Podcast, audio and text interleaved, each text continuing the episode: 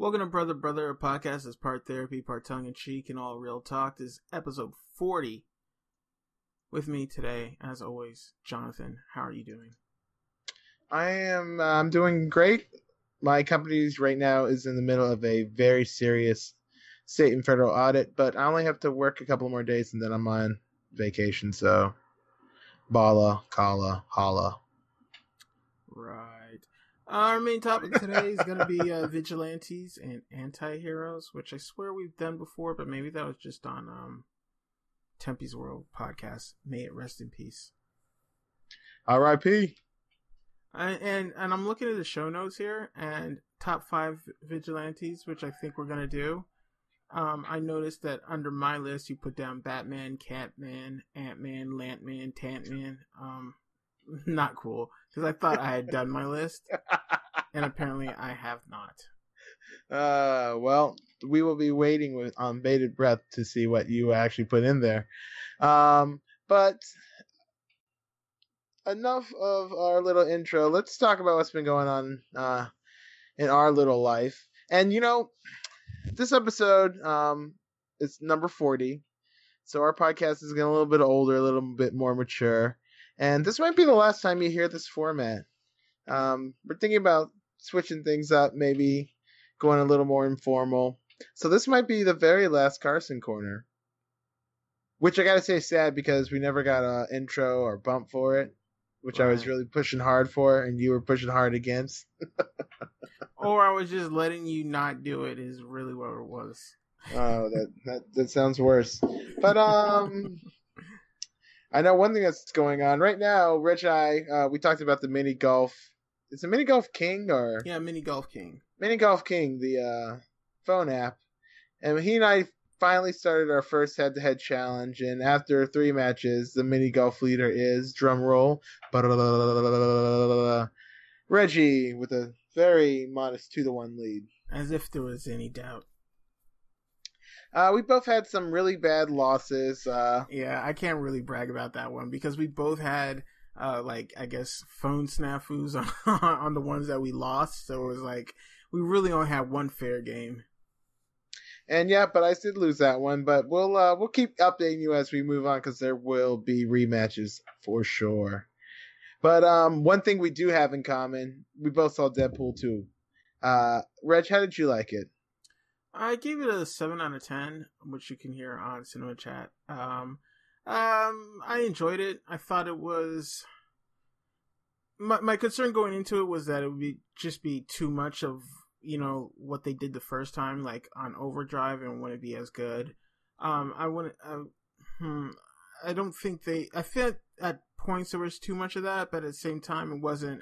It wasn't nearly as bad as I thought it was going to be. Like I guess better example or or uh yeah comparison would be uh guardians of the galaxy versus guardian galaxy 2 where like guardians of the galaxy was just amazing and then guardians galaxy 2 was like oh everybody likes these jokes and all this and that so we're gonna turn that up to 11 they didn't do that in deadpool. They kind of turned it up to like 8 which was still a bit too much for me but um i enjoyed it for what it was. I mean it's a it's not a bad movie don't- get me wrong. Um i just Maybe I'm just tired of the Deadpool character. It could be that. I had a um completely different reaction. For me, it was a 8.1 out of 10. Uh, it was entertaining. I love the action scenes, and they did enough of the comedic stuff that I really enjoyed about the Deadpool character in the first one to um just to continue that flow, and then in some places to make it better. Um, I would definitely uh suggest you go and listen to the Cinema Chat podcast episode on um, on the uh, Deadpool 2 episode. It's really good. Even if you don't listen to the movie news at the beginning, the conversation on the movie itself is really good. You get two contrasting views. I'm in um, more of the Brent camp than I was in Reggie and Rob's camp, but you can be the judge. I would definitely go and listen to that episode. I listened to it to uh, uh, I listened to it today. Uh, I really enjoyed it. I was real close to, to live tweeting it, but I was too busy. And we're glad you didn't. Yeah, I know you are. Um, but speaking of podcasts, let's get into our podcast um, recap. Um, it's the end of the month, so well, it's almost the end of the month, but I'm not gonna be able to record next week because I'm gonna be um, traveling for Memorial Day. So we're gonna go ahead and do our top five podcasts of the month, at least so far. Um, Reg, what are your uh, what are your top fives? Do you want me to go first? Um, I'll, I'll my top five. Um, in this order, yeah. One, Culture Kings. Two, Ologies. Three, The Daily Zeitgeist. Four, Spontaneanation, and five would be Left, Right, and Center. Um, those are all good. I tried listening to Left, Right, and Center, and I don't know if the episodes just weren't that great, but I just really couldn't get into it. Um, but hitting off number five is the one you suggested to me, Ologies. Um, I really have enjoyed that. I haven't gotten gotten to a point where I can like listen to three in a row yet, but um, the information is so good and the fields she covers are so different, and the guests really are really lively, uh, just as lively as they are intelligent. So it's it's an amazing um, listen. Uh, Volcanology still might be my favorite, um, although the primate one was pretty cool too. Uh, what's your favorite ology so far? Or ones that really stick out in your mind? Um, shoot, gonna put me on the spot like that. Yeah, I am. I'm gonna leave this Um, whole pause in. what is my favorite one? That's a good question. Um,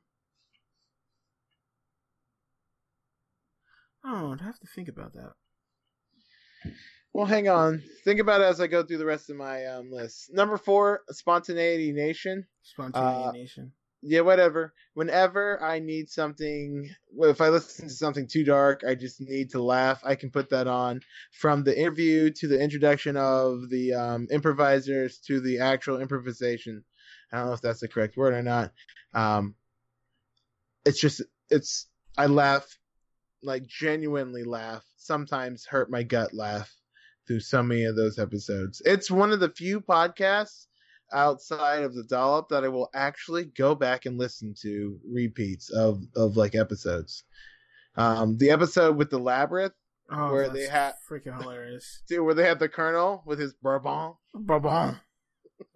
That episode is hilarious. For the interview that that happens at the beginning, the improvisation is amazing, and um, the ending. They all sing it together. and They keep doing the round of Evan Slater's number. the Yeah. name, I mean. It's just so great. Um, I'll speed through the rest of it. Number three, Culture Kings. Number two, The Dollop. You should listen to the episode on Robert Smalls. It is amazing. Uh, but number one, taking number one for the first time in a long time, um, Sword and Scale. That stuff. There are some episodes that are just weird. There are some episodes that are boring. There are some episodes that are dark as fuck. But I just I eat through that fucking podcast. I love it. Yeah, um, this I unfollowed um or unsubscribed to Sword and Scale this week because it was just too freaking much for me. Um, I think the episode I was like, you know what? When you're talking about some kid fucking losing his virginity to his dead mother's corpse, I was like, I'm out. I'm done. I saw out. I saw that tech, that tweet and I was like and I was like, man, and then I was like, well, I remember that episode. It was fucking dark as shit. Yeah. Yeah, so I mean I like true crime, but that is just a bit it's a bit much. A bit Rich too was like- much. It's like pulling the chute, pulling the Yeah. parachute. Well, um well that's our that's our top fives. Uh what are you guys' top fives? Let us know. Hopefully we're in it. If not, we'll do a little bit more to get inside of it. That's what she said. Um but for the last time, let's get into the news. Yeah, news. In the news, the royal wedding that nobody cares about. I don't care about. We fought a war, so we didn't have to care about that crap. Moving right along. Uh, Trump announces accuses the FBI of, of implanting a spy in his campaign team. Whatever. Trump news. Trump Um, news exactly. Yeah. And, and you know what's funny though? It seems like Trump is getting played left, right, and center by everybody. Like the fact that North Korea uh, was like, if you if you don't stop these uh, drills, then we are not going to come to the table. And then what did we do? We stopped the drills. And it's just like fucking North Korea is the one that seems to be driving this Dick. car. Well, they're you know, dicta- they're dictating everything. and, and it's because the Trump administration is so thirsty for a win. It is unfucking believable. It's like they just so want a win that they'll do just about anything to make this happen. It's like you can't go go to a a deal or a negotiation desperate, you know, because that's Mhm. not going to end up well for you. Oh, it's just embarrassing to think like what we came from and like what we are, where we are now. I'm gonna talk about this a little bit later, but between North Korea, the Iran deal, where and now the Secretary of State um, is talking about America is thinking about insist, um, reinstituting the old sanctions and bringing up some new ones as well, which I think is hilarious since they haven't even put in the uh, sanctions that the bipartisan Congress for once passed against Russia. It's like this clown car of an administration is so hard to watch. I thought it was going to be funny. And yeah, be careful what you wish for. Yeah, I mean, it's been one of those things where it's like, oh man, I can never vote. I for, I I said I would never vote for the lesser two evils, and I'm gonna have to start voting for the lesser two evils. It's just fucking ridiculous, and I hate that that's where we are right now. Well, yeah, this country's just in a weird, terrible place right now. Um, but um, speaking of some other craziness, did you hear about the cougar attack in Seattle? Uh, no, but I really don't care about older women attacking younger dude their dates. But um, watch out for these ladies. Um, but no, so in um in a park uh north of Seattle, uh two bikers were biking through the trails when all of a sudden they saw a um a cougar was following them, and at first they thought it had gone away because it sort of crept back into the woods, and then all of a sudden shit just popped up and attacked one guy, jumped on his back, bit him. The guy threw his bike onto the cougar. It backed away and then pounced back again, dragged one dude off, and the other guy biked off to get help. Um, by the time they found the other guy obviously was. Yeah. Yeah. That thing must have been really fucking hungry because cougars usually don't attack humans, especially because one of the things they tell you is in a panther attack or a cougar, which I mean they're basically the same animal. Same, yeah. Um, you know, you just look bigger, and if you look at them straight on, they they back down because like there are places in like India where when they're going through the jungle or whatnot, they'll wear a mask on the back of their head so it looks like eyes and stuff, and, and cougars just won't attack because that's not the type of creature they are. So like for them to attack, I'm thinking it had to have been really hungry. Because I mean, if you make yourself to look bigger, they'll they'll back down. hmm And that's the thing. Uh, what speaks to what you just spoke to the fact that it came back like three or four times. Like it hunted them, saw them, they stopped, it turned around and fled, then hunted them more. When it got attacked and actually physically hit, you know, it ran off. They gathered themselves, then it came back. Like you're right, it probably had to have been really, really hungry. Um, but um, in some some news that we had talked about earlier, a couple of weeks ago, um, Mount Kilauea, uh, I don't know if it is it Mount Kilauea or is it just Kilauea the name of the volcano? Um, your guess is as good as mine. I haven't really been following this story, except because it just seems like the reason I haven't been is because it, it seems like nobody's really all that concerned about it. Well, so that's the thing about Kilauea, um, and I mentioned it before. Like, so Mount St. Helen, when that shit blew up, the hardest thing, baddest thing about it was the fact that it was a shield volcano where the majority of the rock is on the side. So when the volcano explodes, it explodes to the side instead of upward and out. Not that Mhm. upward and out isn't bad, but there's no one who. I mean, there are people who live near it, but with, they had plenty of time to leave, so there's not a big enough um eruption that the people on the island itself have to be like, holy shit. You know, it's not a Vesuvius situation. Yeah, and I Um, think what's cr- crazy is like I've seen pictures of people playing golf like with the volcano in the background. I don't know if that's just a uh, you know, a Photoshop type thing or if that's real or not, you know, but I mean, it just seems like nobody really cares except for the people who are living there, I guess, who you know, have been displaced. Well, it's the thing where it's like, it's not an issue because it's not, as long as it doesn't hit your home, you're like, all right, there might be some ash damage. There might be, you know, I might not be able to live in my home for a week or two weeks or a month, whatever. But if there's no damage, physical damage, if the lava doesn't reach my home, then you know it is what it is. Mm. Um, but one of the crazy things about that's been happening, um, there have been some eruptions in the, you know, near the volcanic center with um some rocks the size of like refrigerators and small cars. Um, obviously still not hitting too much anything close. Um, nothing near populated areas, I should say. Um, but when the lava hits the water, it causes a release of hydrochloric acid, which, if you saw Dante's Peak, is that whole grandma walking through the acid water scene, which is scientifically not true. Um, second thing, it releases because when the glass or when the lava hits the water and cools, it releases glass particles in the air. So if the wind was blowing strong enough, you could literally get glass glass blown into your lungs and eyes and body and shit. Hmm. That'd be some scary movie Hellraiser shit. You know what it really comes down to?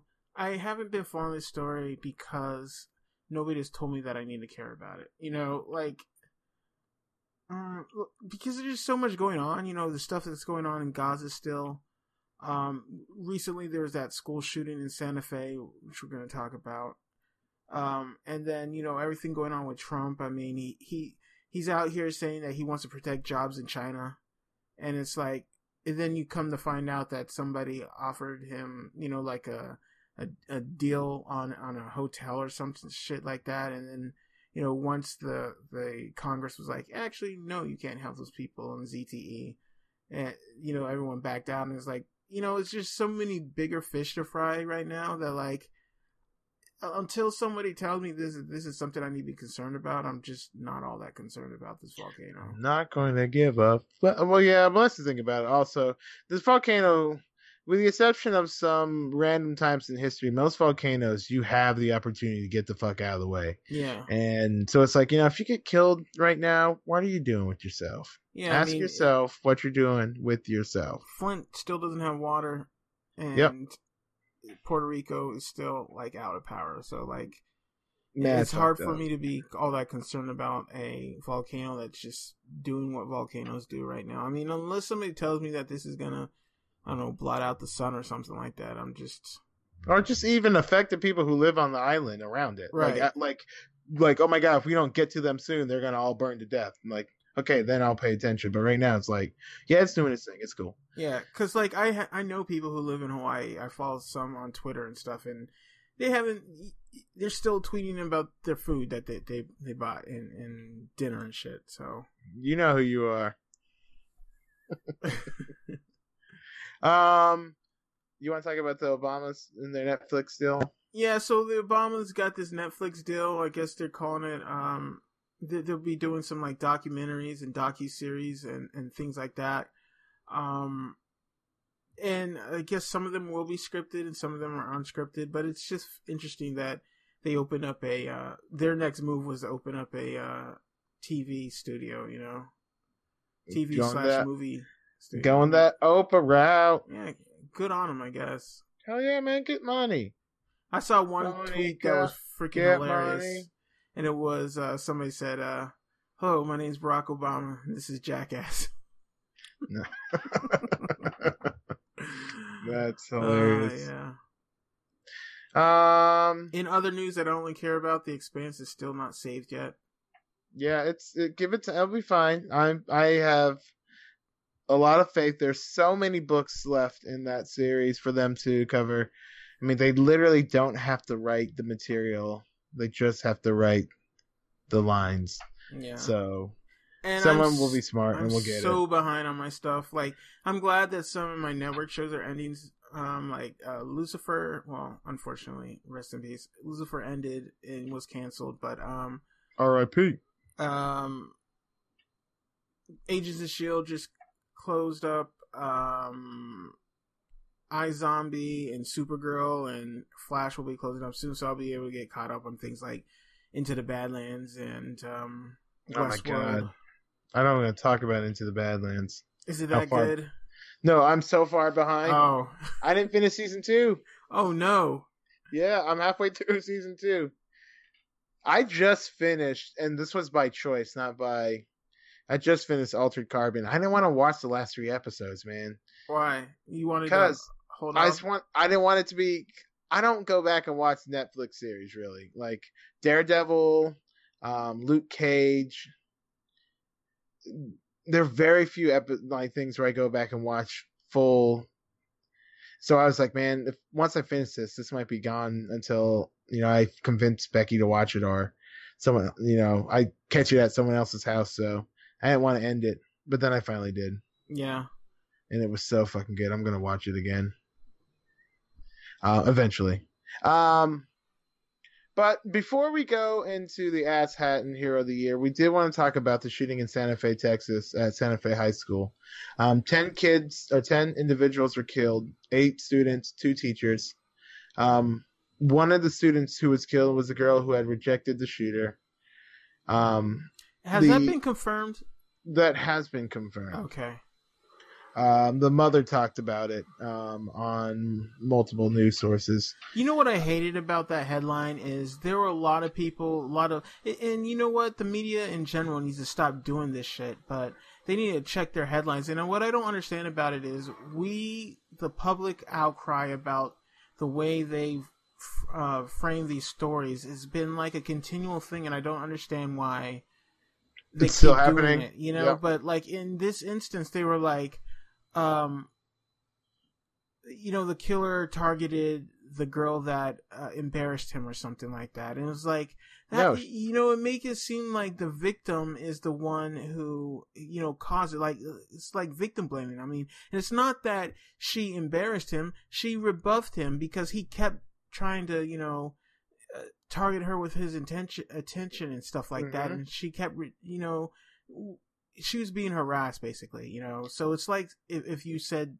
that a stalker wa- was some that the victim of a stalker was somehow to blame for the attack of the stalker, you know, and that that's and I just don't understand why they keep doing this. Like this is something that small town newspapers do and like big national newspapers and in the media, and it's it's it's mind boggling that it keeps happening.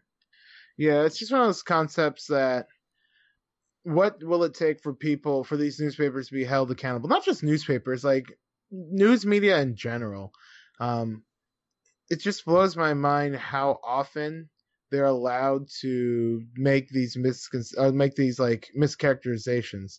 You know, whether it's um, victim blaming or it's you know all white terrorists are have mental illness or once were good boys or we're loners or we're the quiet kid.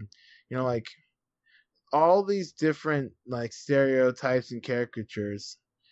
People, like you said, have been vocal about it frequently.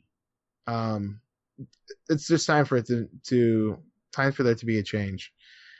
Um, what do you think about this? Like, you know, how do you feel about the national reaction? It seems like the national reaction, everybody was on Friday there, everybody was like, oh God, this is tragedy, this is a shame, we need to do something. Same voices saying the same thing, so, you know, whatever, it is what it is. And then there was a, a wedding, and then it seemed like everybody forgot the fuck about this story. Like, it just, it, it amazes me how quickly it kind of fell out of the news cycle. And I take that back, it doesn't amaze me, because it happens so often. Like the only good thing about the summer coming up is that there won't be another school shooting until August. Um, the crazy thing about that, because you're actually right about that. Like it's, as I sit here and like think about how quickly, and you and I talked about this on Twitter, how quickly people just flip switch from, oh my god, this is tragic. Where are we going to do? How can we protect our children? To, oh my god, it's this this this beautiful wedding. Um, was so amazingly quick. Yeah, because like it reminded me of of how how just how right Donald Glover's uh, This Is America is because like I didn't the way I found out about the school shooting was looking at Twitter and I was like, oh, there must have been another shooting because all I kept seeing was thought and prayers and people who are like, shut up with your thoughts and prayers. So I was like, they weren't even talking about the school shooting, you know, and it's like, just like in This Is America where people, the bodies were just dragged away and they protected the gun rights because there were people out there talking about gun rights and this and that. And I was like, it took me, uh, I, I didn't go looking for the story because I wanted to know how long it would take before I saw a tweet or something about, you know, where this happened and everything. And it was like a good solid 30, 40 minutes or so before I saw somebody even mention Santa Fe, you know. I mean, you had like the deputy uh, governor who was out there like, oh, the problem, the reason that this happened is because there are too many um, exits, entrances. I'm like, you're blaming doors for this? Exactly. Are you fucking serious with this? You know, it's just like, so I don't know. Like I said, I'm kind of over this whole thing because nothing's gonna change. Um, it, until maybe the baby boomers go away. I don't know. Maybe millennials will actually change something about this, but you know, you have this that stupid chick who went and took her um like graduation picture in front of Kent State with an AR, like, uh, come get my gun and shit. I'm like, you do not recognize the irony of taking a picture with a gun in front of Kent State. Well, I mean, that's just like ignorance right there, like just historical ignorance to be like, oh, I don't, I don't even get it. Do not get it at all. And not only she's not the only idiot with a gun marching around. My favorite is the guy who went to the high school. Yeah. Mm-hmm. With an American flag and a fucking pistol on his hip, as if that's what kids who just heard or potentially saw their friends and staffing shot at our shot need to see. I, I read some of the stories. There's this kid who, um, of like baseball player, um, who climbed a seven foot wall, scaled the seven foot wall to get away, and didn't realize until he got on the other side and was safely away that he had been shot through the head. Had gone through his skull, like or hit his head and then gone like up and out. Like didn't hit brain or anything, just like up and out. Uh, he played like in a baseball game the next day, but that's insane. Yeah, that is insane. Um, yeah, one one girl was a, uh, she was a exchange student from Pakistan. It's like you come to America from Pakistan, or, or was it Afghanistan? I think it was Pakistan. Pakistan, still, you know, and, but just to come so far to get murdered, yeah, for no reason. Oh, why did he shoot you? No one could fucking tell you. Yeah, it's insane that this shit. Is, I don't know. I, it's it's frustrating. It's frustrating. Um, yeah, so I guess my personal reaction is sort of the same way with yours. I saw, I found out about it on Twitter. I just saw the bots pop up in the corner, and I was like, "What is this?" Clicked it on, and sure enough, um, been another school shooting. Thoughts and prayers. And then here's the thing too: it's like everybody goes to their corners with the same talking points, and it's like, I don't know. I think maybe liberals we need to and progressives need to we need to go further left. You know, when they're talking about, oh, we're not coming for your guns. Well, if you're not coming for people's guns, then there's really nothing you can do to change this. I mean, you can make stricter laws and stuff so that, like, I think, I think it's ridiculous that it's easier to get a gun than it is to get, like, a car or get, like, a driver's license or something. Mm-hmm. Um, mm-hmm. so I think, you know, that would be a great start. But if you're not going to even do that, then yeah, maybe we just need to take guns out because aside from that, what are the alternatives? I just don't understand what, like, the love affair, the willingness to have these mass shootings in churches and schools in airports in on military bases on any place in america like i saw this girl and who was being interviewed and they were like, you know, are you shocked that this happened? And she said, no, we were talking about this, you know, yeah. we, we knew this, this could happen. And it was just a matter of where would we do? What would, where would we go? I remember what it was like to be in school when Columbine happened and how alien that felt. Like the concept that we could be trapped and someone could shoot into our classrooms. Like especially at the high school that we went to, there were certain buildings where there were only four ways in and four ways um, out. Right. So, so if you had four guys, or if you had, God forbid, you had like six guys, you could literally keep everyone in the building and go room to room doing whatever you wanted. And here's to. the thing, too, though. I mean, even after Columbine, we never thought it would happen to us. Again, like, that was a fluke. That was just yep. something, you know. A bunch Two kids of went fucking crazy. That went crazy, right? You know, but now, I mean, I'm just think about the drills that we had growing up. We had fire drills. I mean, and I think we were probably like in the last generation or class that actually had uh, bomb drills, and I think that's because we lived on a I'm talking about I'm talking about atomic bombs and and USSR stuff, but I think it's because we lived on a military base, so like that was a real threat. I mean, the fact that you had to know what where to go and what to do in case the base got attacked. Like, so I mean, that was a real threat. And then, like after the USSR fell, there's really no need to test those kind of drills. You know, so like I don't know if civilians did those.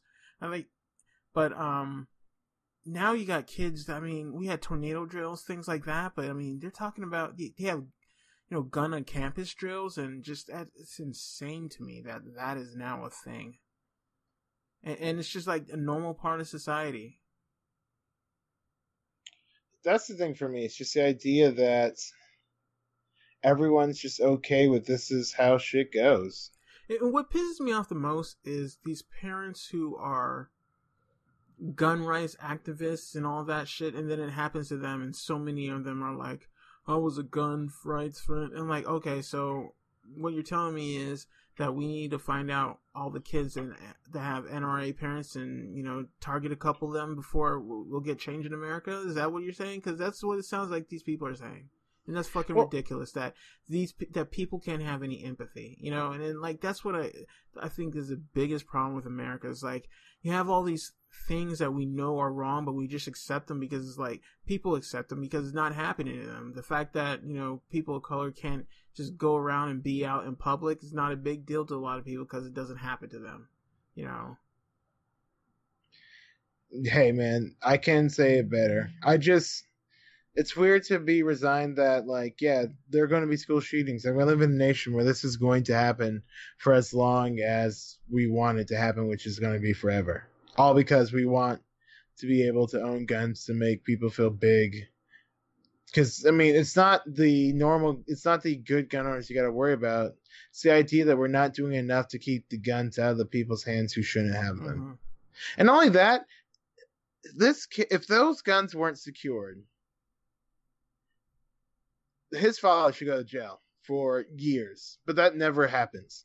When people, when their kids get guns from their parents because they don't leave them secure, and I'm not just talking about when there are mass shootings. I'm, I'm just talking about also when kids bring guns to school. Mhm. Like, I think recently there was a toddler who who killed himself because he was playing with a gun. Well, there was um, it was like two about two months ago. There was a like a six or seven year old who was shot when a kid brought a gun to school thinking it was a play gun, and he was showing it to another friend. They dropped it. The gun went off and hit another kid at a table. I think that's the one I was thinking about. Yeah. Like that shit's insane. And that kid lived, but like that kid now has the trauma of being shot. Yeah. Hmm. Man, ugh. You know what? Um, this is an aside that has nothing to do with anything, apropos of nothing. I don't know why I'm thinking about it. But oh, I know what it was because we were talking about military rats. But I was watching this show, uh, No Rain. Uh, that's on Netflix, and this is really out of the park, so I'm sorry. but uh, we were watching. I was watching the show No Rain, and there's this scene where these kids are acting. I was like, the parents are like, "You need to get in the car, you need to pack, we need to get going. Shit's about to happen." You know, when these kids are acting all bratty and and you know just doing what kids do, uh, at least in television. And then I had the epiphany. I was like, I think the reason I hate kid actors and the way the kids are portrayed, like you know, No Rain or um, Lost in Space, or just about anywhere where these bratty kids are just so into their own shit that you know they fuck things up. When you know it's like it's- it's time to get serious. We need to get you with you need to get with the program, and they don't. You know things like that is always bugs me. But it just hit me recently. I was like, I think it's because we just I don't identify with those kids, and I don't know if those kids are actually symbolic of civilians or if it's a television thing. But like, I think as military brats, we're taught that you know you have to you're part of like a cohesive unit if that makes sense you know like as a Mhm. family so when things start to happen you need to kind of not be part of the prop be part of a problem or an extra problem or whatnot like when we had to move, we got our stuff together. We didn't throw temper tantrums and shit like that. Like when our dad went off the war, it wasn't all, uh, it's all about me, me, me, you know? So it's like, I don't know. Maybe that's just, I don't know. Uh, sometimes I wonder if, if that's just what it is. Cause like there are times like as, as a civilian now that I, I look and wonder how much of the military upbringing has really you know shaped things and like maybe i just don't understand that that's how kids act and are. That was a hell of an aside. Yeah. I don't know why again i don't know why i felt like talking about it but well there you go. Military brats are better. Um we're gonna quickly do the ass hat and hero of the year uh my nominee for Ass Hat of the Year is the NRA president Oliver North, as well as Texas, Texas leadership. Oliver North, basically, after the Santa Fe shooting, uh, came out and said that violent culture is the reason why we've seen an increase in shooting, and Ritalin. Too many kids have grown up on Ritalin, which makes them unstable, which is really messed up. And I was watching something on Sunday television, had it on the background um, and one of the doctors who was a guest on someone's show was basically saying, you know, he didn't appreciate the fact that he did that because Ritalin has helped a lot of kids um, in a lot of tough situations. Um, so I thought that was not really a, a, side I was even thinking about. But then even more so, I thought about this like Texas in general has a problem with gun violence. It is not. This is not the first uh, mass shooting in their history. Obviously, you know about the Fort Hood shooting, the Dallas shooting, the Santa Fe now, the church shooting in Sutherland Springs, etc., etc. Um, despite that, Texas is still one of the states where gun laws are pretty liberal, um, and you know they have a violence issue. So you guys are my ass hats nominees for ass hat of the year for sure. Uh, Reg, you got a hero of the year? Uh, hero of the year, Manhattan District Attorney, as of May 15, ends prosecution of, of uh, marijuana charges, possession and public usage, which uh, caused the mayor to direct all boroughs to end the practice as well. Um, they're saying the new policy is going to um, they are working to enforce will replace arrest with summons, I guess. Yeah, which I think is just completely much more intelligent. One, you don't have to worry about arresting people and potential cause for escalation over something simple as smoking a joint in public or having marijuana on your person. Two, if you're doing summons, um, you know, whatever, give someone a fifty dollar summons, a hundred dollar summons. Uh, you know, that's just the price of paying of playing the game. Uh, real uh, quick, um, summons, does that just mean a ticket or does that mean they have to appear? Just a ticket. Okay. You don't actually have to appear. Um, and that's, yeah, I'm okay with that. Yeah, yeah, and I think it's funny again how New York, or at least the mayor, seems to be going out of his way to uh, be a bit more liberal. Well, trying to get that re-election. Yeah.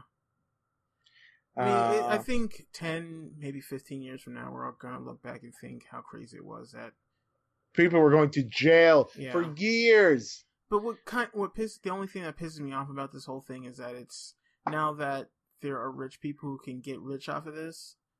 Marijuana is a issue that we're trying to overturn. You know, it's because there's money in it and like all these people who I think there needs to be some sort of in the talk there needs to be some sort of reparations or some sort of um you know a, a way to compensate all these people's mostly people of color who went to jail you know and you know you have people now who are in Congress fighting this who like Boehner I think yeah you know who all of a sudden are going to get rich and they've turned the table now that uh you know there's money in it. So. Now they're on the outside, and not just Boehner. Um, who was the uh, Attorney General? Oh, Eric oh, yeah, Holder. Eric Holder. That like, motherfucker. That mother.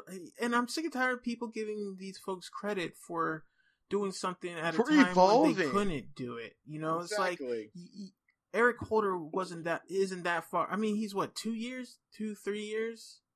No, no, yep. I take that back. Probably five or six because he was an attorney general in the second term. He was not. But still, the point is, I mean, it, it's not that far away. We're not talking about like 20 years ago. Mm-mm. Eric Holder, motherfucker. Yeah, um, but yeah, still, Hero of the Year, Manhattan District Attorney, good call. It's a good start. It's a good step in the right direction. Um, get those people out of prison who are all those charges as well. Reparations would be nice, but we know how well that works out in America. Mm-hmm. Um, but enough of that. Let's get into our main topic.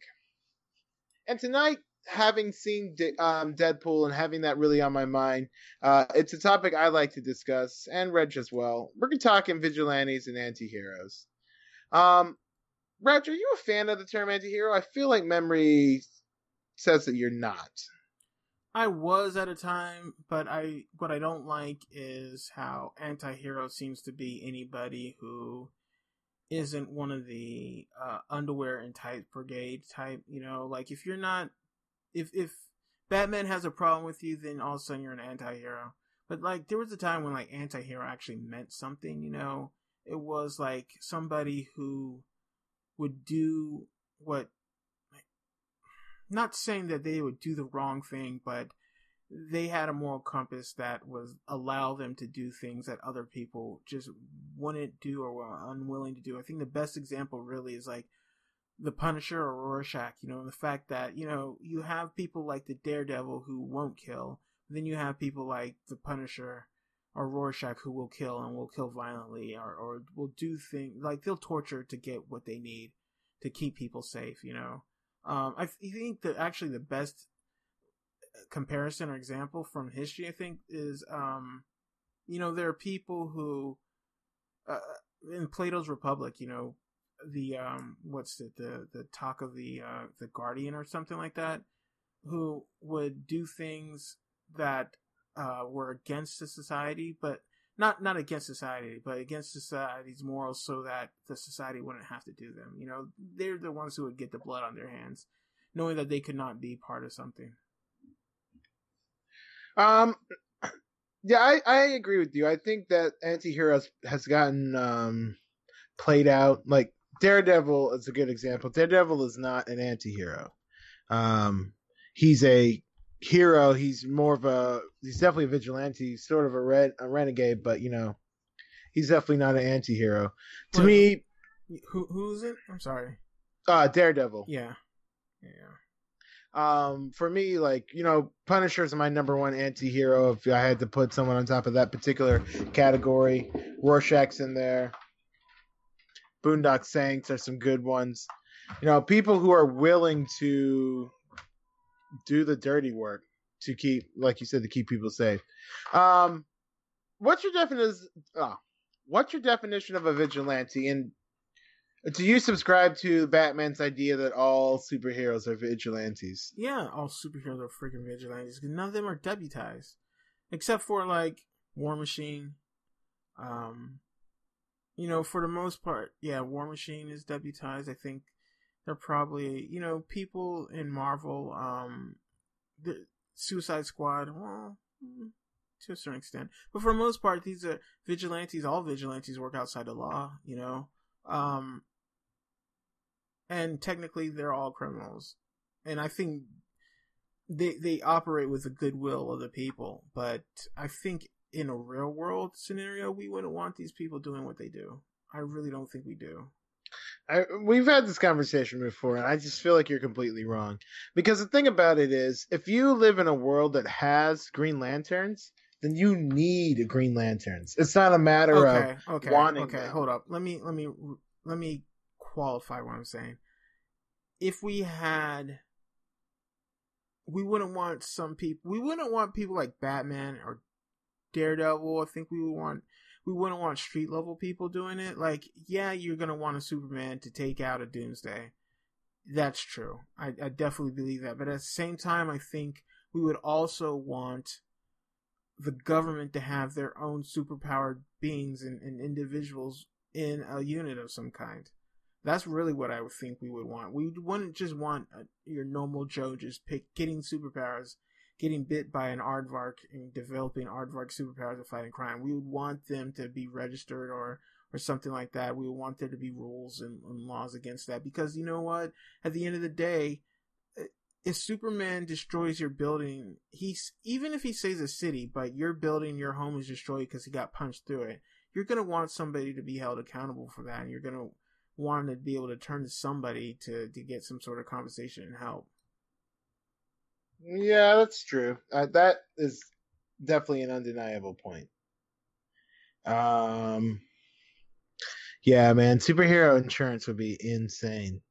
The government would have to subsidize that shit because otherwise living in Metropolis or in Gotham would be impossible. The insurance would be insane.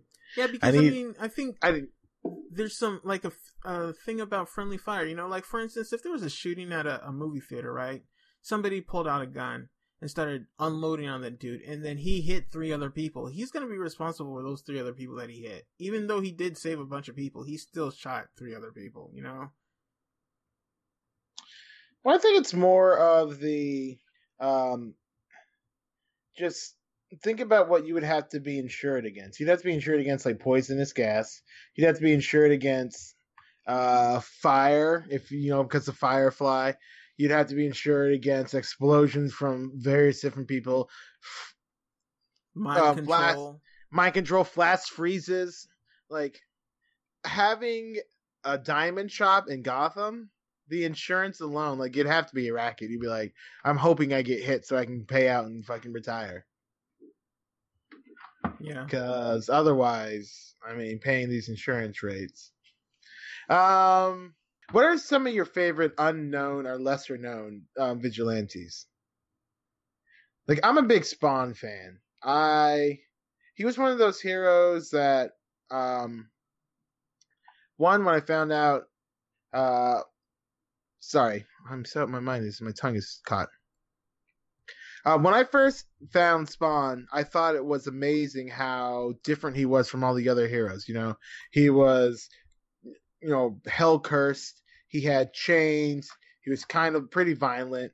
Um, he reminded me of that other black hero. Which you remember the black hero with the blades on his arm? Darkhawk. Dark Hawk, oh, yeah. Shadow Shadowhawk. That guy was super violent. How likely do you think in a real world situation going on with the whole if we actually lived in a world with vigilantes, how likely do you think the police would be to actually work with vigilantes? Like, do you see LAPD or I NY? It, I think it depends on the jurisdiction and what they're fighting, who they're fighting, and how excessive they are. Um, I think, I think if they're, I really think if you're a white supremacist, being a vigilante would be a great job for you because if you went around beating up like gang members and like seriously hurting them, the nobody is really gonna come looking for you. You could get your beat your psycho beat on, and and nobody would really care. Like, cause like I I think it would be interesting to find out the statistics of who these guys go after. You know, because I think in a Black Lives Matter world, people would be really pissed at Batman if all he was doing was going after the poor and disenfranchised, or you know, specifically a bunch of black folks. You know, and I figure there's got to be a vigilante that's doing that. That is technically on the good side, but is selective about who he goes after.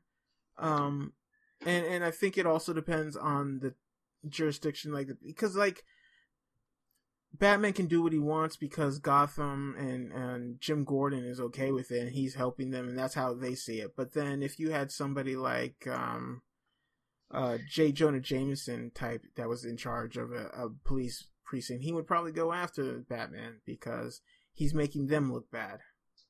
That's very true. Uh, that's be kind of crazy to see like a white supremacist Batman. How fucked up would that be? He just going around the hood beating the shit out of brothers. But I mean, as long as they were brothers who were actually doing shit, you know, people wouldn't care. You know. I mean, I get it. It's kind of the whole Boondock Saint thing, you know, at the end where they're interviewing all the people and they're like, "Hell yeah, I wish I could. I wish I could help." Like, um, can you imagine like border patrol, like vigilante groups? You gotta know that they exist in like DC and Marvel. Oh, that, that's true. Oh well, they definitely exist because you had some of those guys who were like hunting mutants at the beginning. Um, so I can only imagine what they would do uh, in a real world. especially considering you know white supremacists have infiltrated um, police departments and law enforcement agencies uh, in parts of America. That's something the FBI has reported on. So you can only imagine what would happen if one of these white supremacist dudes got powers and was just going around the city using his agenda to be just inside the law. Because I mean, just the way our country is so polarized. If there was some vigilante group going after border crossing, you know that they would get cover from the White House. And then there would be people on the left that would be like, well, we're not going to let this. It would become like an arms race between left and right. And eventually there would really be a civil war, you know? Because imagine a superpowered being or something like that at like Charlottesville when that chick got killed, that uh, woman was killed, you know, imagine somebody on the left or on the right, you know, just saying enough is enough. I, I, I can't imagine that. I guess that's really the, that's how comics, the only way comics make sense is the fact that they don't talk about things like that. You know, you don't see a lot of comics that deal with racism or poverty or homophobia or things like that, unless it's for like a story arc. How quickly do you think cops would turn on uh, vigilantes when they started busting crooked cops? Oh, hella quick. Are you kidding me? There'd be legislation so fast that, that anti-hero legislation. Yeah. That's the one thing I kind of hate about like um That's comic why... books in general. Mm-hmm. They they never you never saw heroes going after crooked um crooked politicians, you know? Cuz if you're Batman, you could like fucking just infiltrate their shit and just be like, "Yo, man, this guy's making bad deals all over the fucking table." Not not even just being like, "Oh, he's a dickhole," you know, like just be like, "Hey, this guy is using people, or he's a small time sheriff who's like, you know, bribing." None of that stuff ever happens. What are you using your powers for, Tony Stark? Yeah, because I mean, think about it. Like after the the housing crisis and the banking crisis, if there was a vigilante who was just throwing these uh, bank execs out of windows, people would not bat an eye. They would be like, eh, you know, because I mean, the reason you have vigilantes is because these people are untouchable for for whatever reason. Can you imagine if there was a fucking vigilante throwing fucking people out of windows, just like you goodbye and you goodbye? Uh, I feel like society would have an issue with that. I don't think they would. Not a big one, but a small well, one. Well, I take maybe. that back. I mean, that guy would definitely be hunted down and everything, but some people would be like, "Yeah, they got what they deserve." Yeah. My mom, who was 15, was about to retire, now has to work till she's 90 because of these fucks, and he got tossed out a window. I'm not losing any sleep. There would be a lot of people like that. Well, what area of our society do you think vigilantes would most be um, active in? Like cyber warfare, like on the boots, cleaning up neighborhoods, uh, going after environmental disasters. Like, what do you think would be the thing in our reality that they would most fight? Vigilantes or superheroes? Uh, anti-heroes and vigil. We'll say anti-heroes instead of just vigilantes because you know we go by our loose definition that all heroes are vigilantes. Excuse me. If we go by our loose um our loose definition that all heroes are vigilantes, then you know that's like Batman, Superman. So mm-hmm. let's think of just the anti-heroes.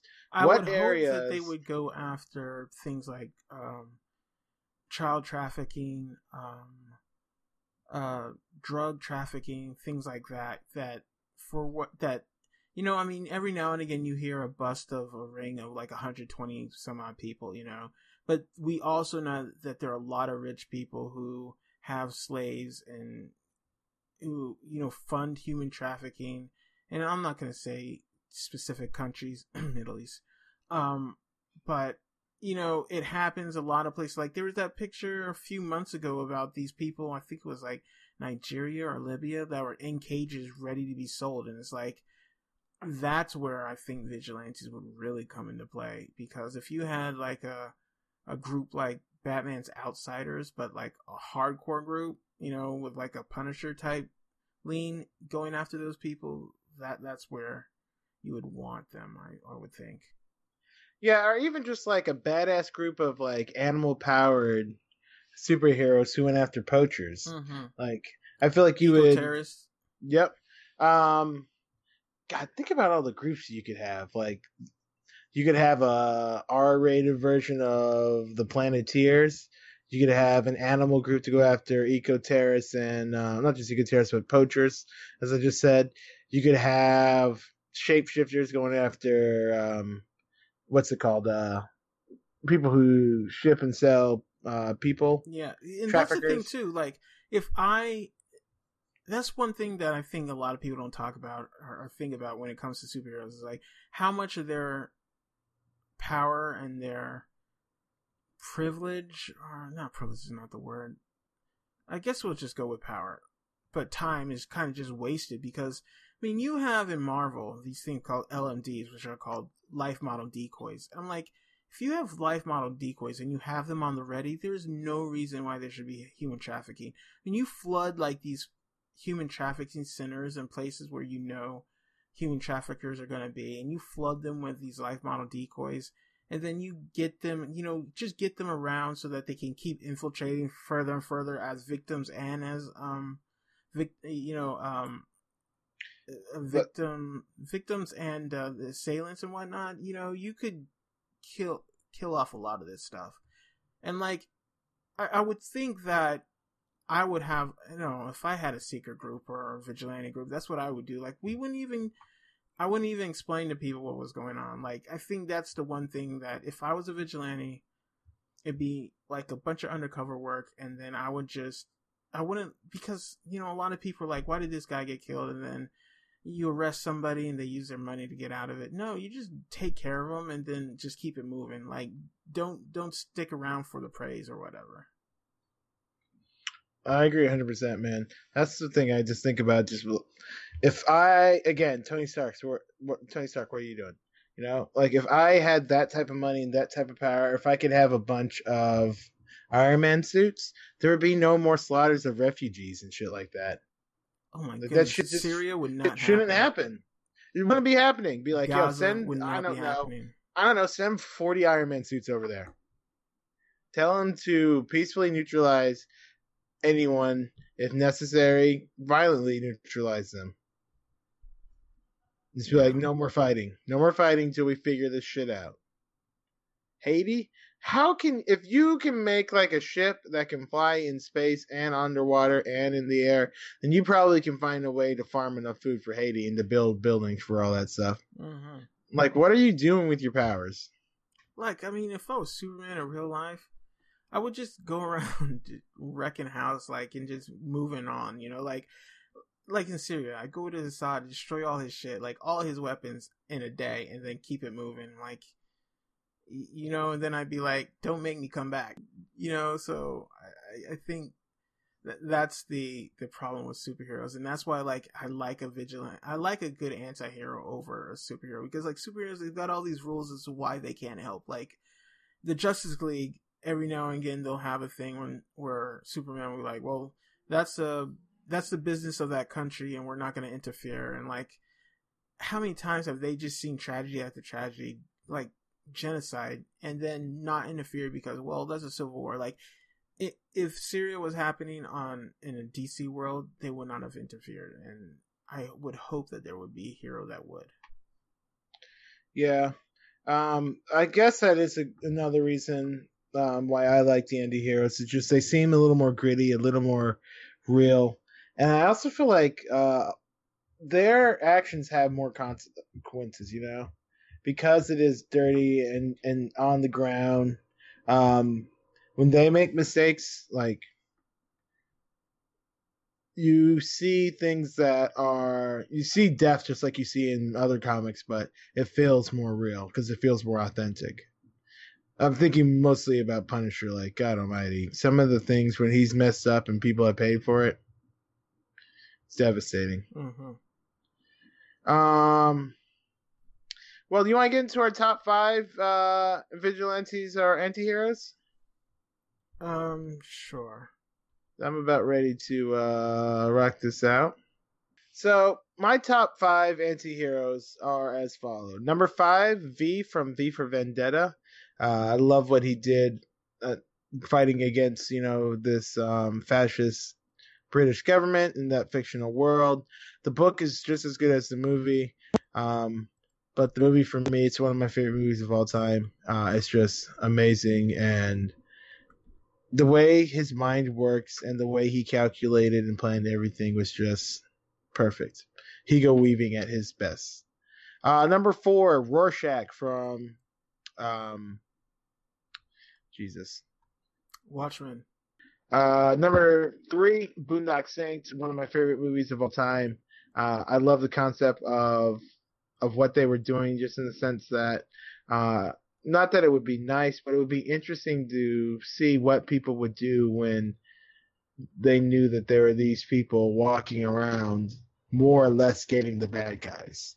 You know, that's the one good thing you could say about the Boondock Saints. They didn't really kill any innocent people. Um, and the guys they were killing were really bad guys. Uh, you know, how would the cartels operate differently? How would organized crime and gangs and white supremacists and all these other terrible influences, how would they operate differently? Uh, number two was going to. So I messed up my list. Somehow Batman was number one on my list, but Batman is not a.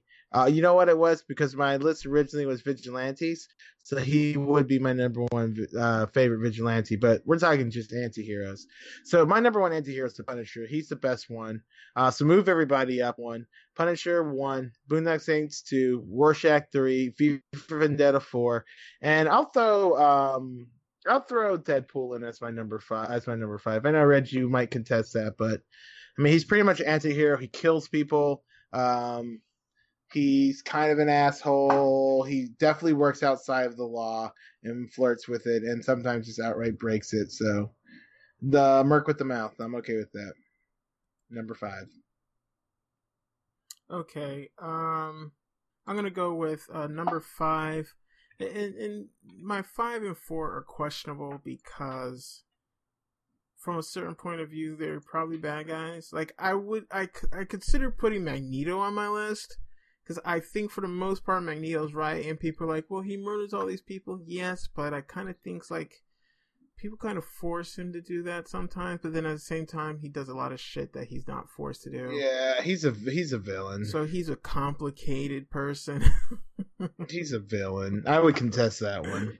I think though, if I was a mutant, I would be on his side. So it's one of those some one person's freedom fighters, another person's uh, terrorist type thing. Anyway, it's a wholesale slaughter of innocent people. That's the problem. I get killing the bad humans, but killing all of the humans, you're like, that's too much. Mm-hmm. I digress. Yeah, so um, he, Magneto didn't make my list, but at number five, I'm gonna go with Amanda Waller because I I love Amanda Waller because she's a patriot through and through.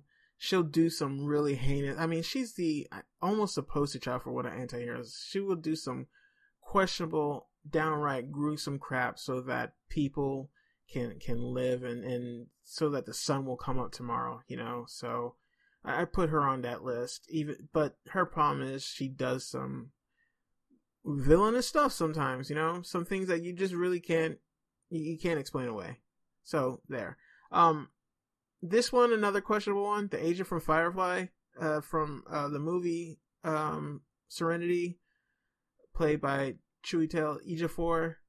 I, I I always loved the fact that he had a moral compass that pointed due north. Yeah, he did some horrible stuff, but if you look at it from his perspective, as somebody again who's a patriot, who's devoted to making a better universe, you know, he really believed in what he believed, and he knew. And I, I, I what I love is there's an exchange where he had with Malcolm Reynolds, where Malcolm was like, "So you're gonna do this to build your perfect world?" And he's like, "No, Malcolm, there is no place for this perfect world for me." because I'm not a good person. Like so he knows what he is and and but he's willing to do it so that other people don't have to so it protects other people. So that's questionable. But I put it up there. Uh number 3 Elizabeth Salander from the um uh what's the name of that series? Uh the girl who mess with fire. Uh, oh, the girl uh, who with the, the girl with the dragon girl tattoo. with the dragon tattoo. Yeah, Yeah, definitely a anti-hero sorts. that's that a great will, one. That's a great one. she will do just some jacked up. I mean, again, you know, be, because society hasn't treated her well and whatnot, and you know other things like that. Uh, she's got her own kind of moral compass, and I mean, it's true. Points true north again. She's a good person, um, and so yeah, I put her on my list. Uh, number two, Rorschach.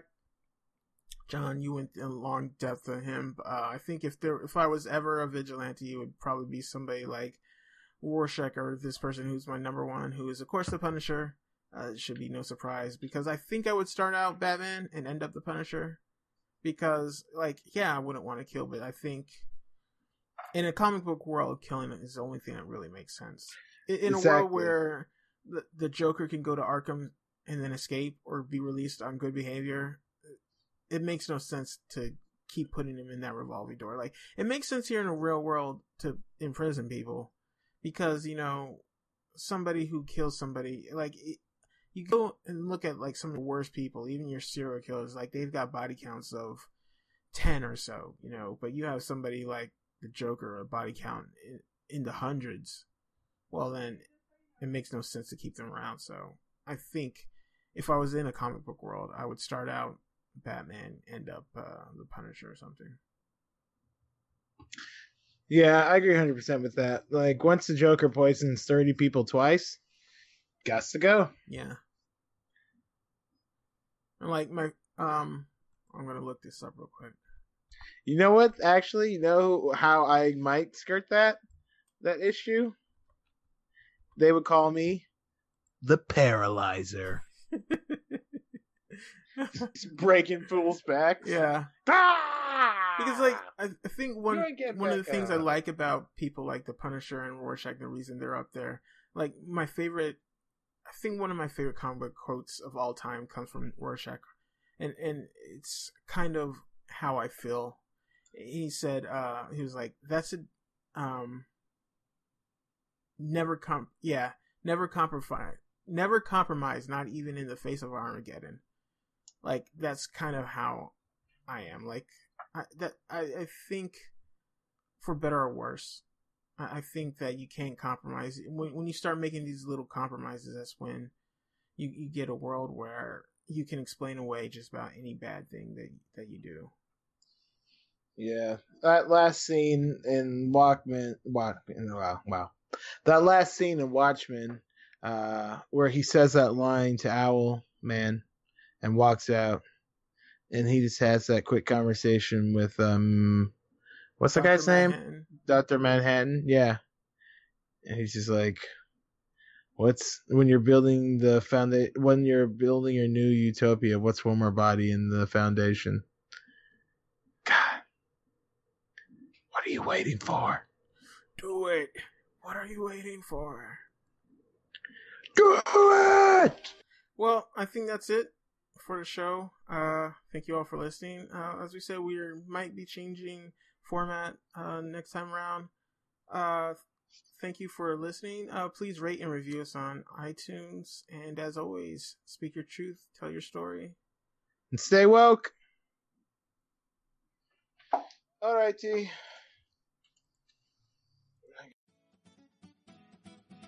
You can find John at Tempe WMF on Twitter and Instagram, and you can find his other stuff at tempesworld.com. And you can find Reggie at Hiddanas, that's H I D D A N A S. He co hosts In My Humble Opinion and the Cinema Chat podcast.